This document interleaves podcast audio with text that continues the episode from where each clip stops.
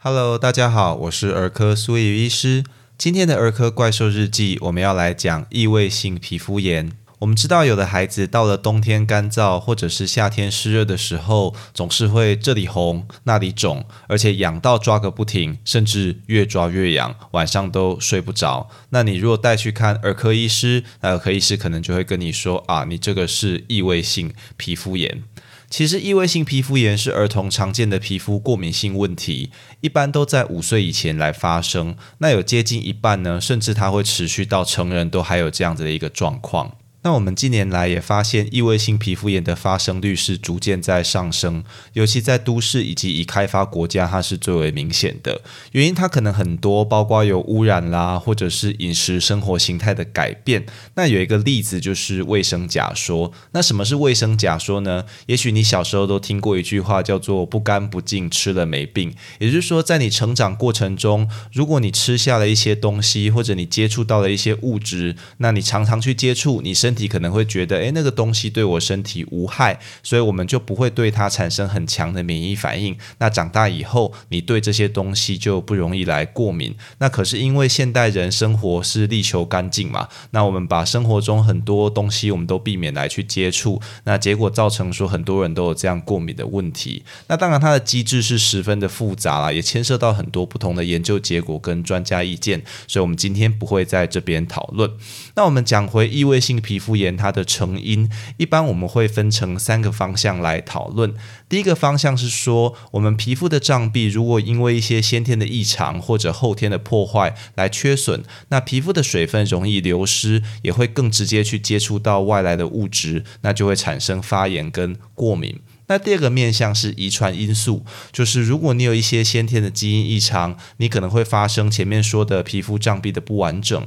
或者是说啊，你的身体变得很容易跟外面这些过敏物质来去做反应，那也容易来产生异位性皮肤炎。那这也就是为什么你可能曾经听说过，如果爸爸妈妈直系血亲里面有一个人有过敏性的疾病，那孩子发生异位性皮肤炎的机会可能是人家的两到三倍啊。如果两个人都有，哎，甚至是高到四五倍以上这样子。所以我们知道异位性皮肤炎跟遗传是有很密切的关系的。那第三类就是讲免疫反应，好，就是说他接触外来物之后的一些过度跟持续的反应。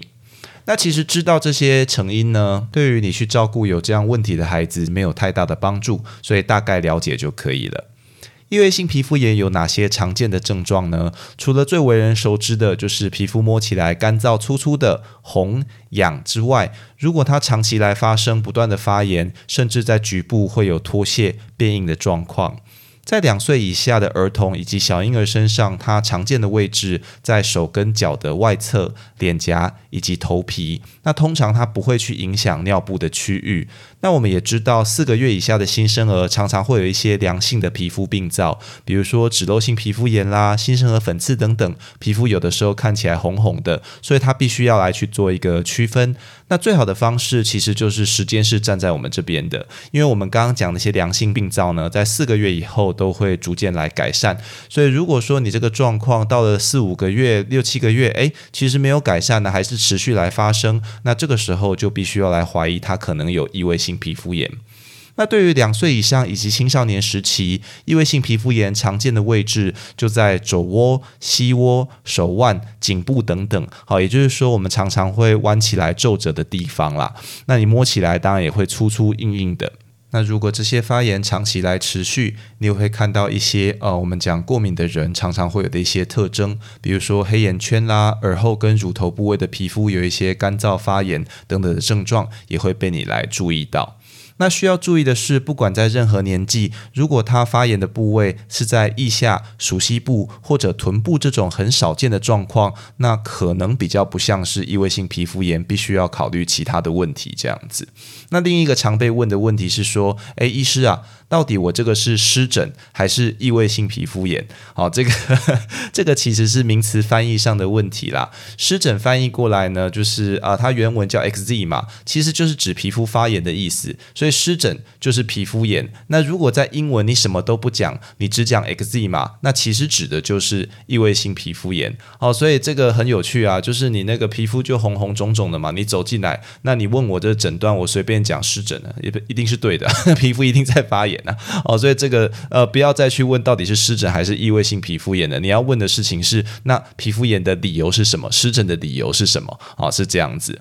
那假如我的孩子医师真的说，诶，他怀疑有异位性皮肤炎这个状况，我要怎么来照顾呢？这其实相当的重要，因为不管有没有去做一些治疗，你平常的生活还有皮肤的照顾，如果能够调整，那研究发现这样的症状都能够来大幅改善，好，就是这些异位性皮肤炎的干痒等等的问题。那照顾原则上，第一个我们要避免太热跟太过干燥，也就是说夏天的时候可能会需要开冷气，那为了怕干燥，房间还要放一。一杯水，那冬天比较干燥的时候，诶，就要拼命去抹乳液来做保湿。那如果你已经有证实的一些食物跟接触的过敏，那要避免去食用哦，跟产生一些接触这样子。那注意哦，这个东西不是照着过敏原试验的结果来做调整。我们最后会稍微提一下什么是过敏原试验这样子。那使用乳液常被问的问题是说，那我到底要买哪一排的乳液？它的治疗效果啊，也不是讲治疗效果，那根本就不是药嘛，就是。它的保湿效果到底有没有差？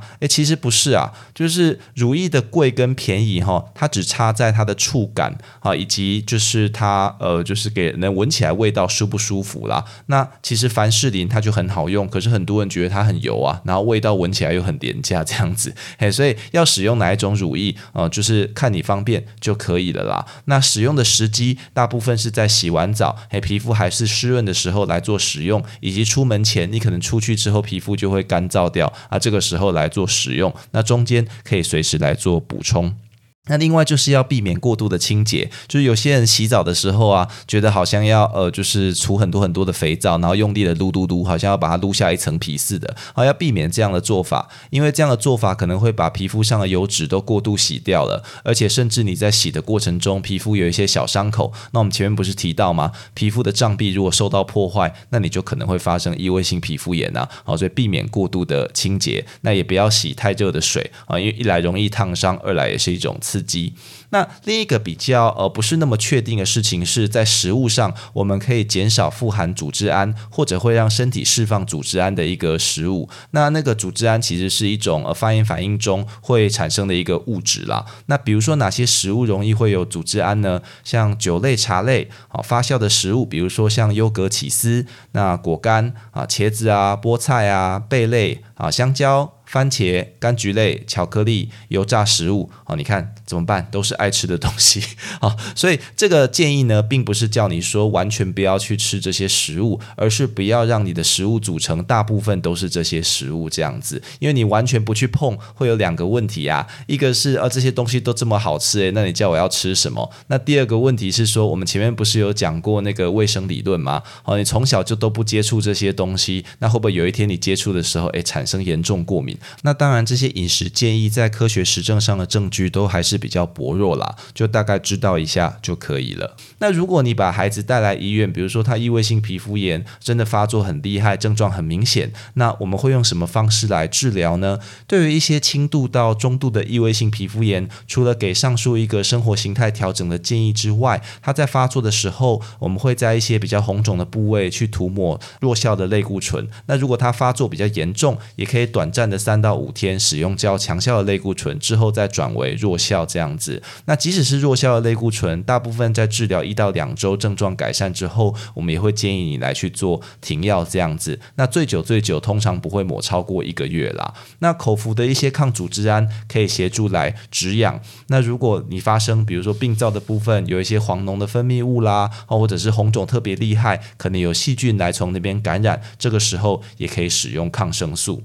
那如果你的状况其实非常严重，也就是用了我们前面的第一线的这些治疗之后还是很严重，那医师可能就会把你转介到一些像小儿风湿免疫科啦，或者儿童皮肤科的专科医师的门诊来去做治疗。那这个时候可能就会合并一些口服跟外用的免疫抑制剂，那使用紫外线照光的治疗，那使用一些口服的类固醇来短暂的抑制发炎反应，或者使用一些哦单株抗体等等，是一些比较新的治疗。不过这个呃希望都不要遇到啦。如果你有遇到的话，那就要经过医师完整的计划跟咨询再来去做治疗。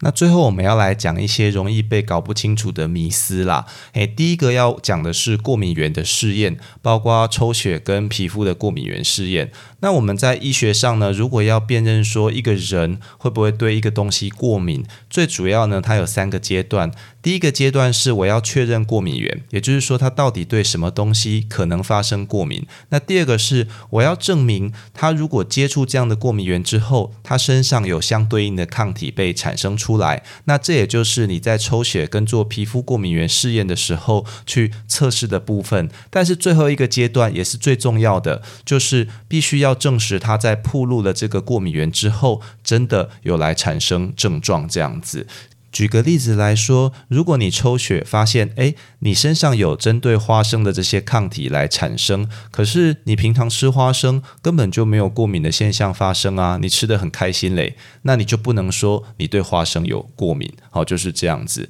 所以如果说今天你的过敏原测试发现你对 A、B、C、D 这四种东西其实都会产生抗体，可是那就要建议你说完全都不要去吃 A、B、C、D 这四种食物吗？这第一个可能会发。发生营养不良的状况。那第二个，我们前面不是才提过卫生理论这件事情吗？好，所以是不可以直接用过敏原试验的结果来作为饮食呃建议的指南。那通常比较好的一个方式是说。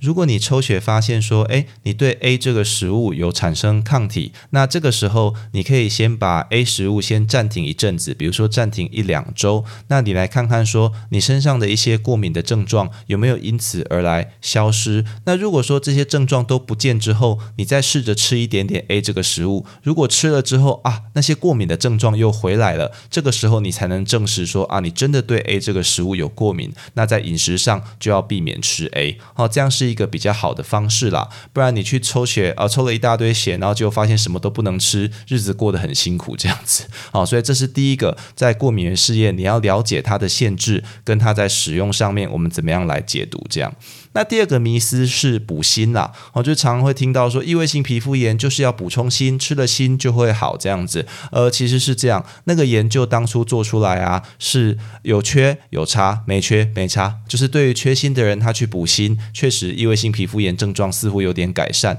那如果他本身就没有缺锌，那有吃没吃大概没有什么差别。那因为这个研究证据力也是蛮薄弱的，所以就不要太在意吧。你的饮食均衡还是最重要的。那最后一个是不要洗澡啊，对，有的异位性皮肤炎说，那我要三天五天洗一次澡。那呃，洗澡频率这件事情，第一个是跟异位性皮肤炎的症状严重程度没有很明显的关系。那第二个是呃卫生的考量啦，哎，不洗澡会臭这样子，所以不要过度清洁，但是想洗澡的时候还是可以洗，洗完记得擦乳液。那以上就是异位性皮肤炎一般性大家所需要知道的内容。好，如果你喜欢本频道，欢迎按下关注订阅，这样就能收到本频道的最新通知喽。我是苏玉医师，我们下次见。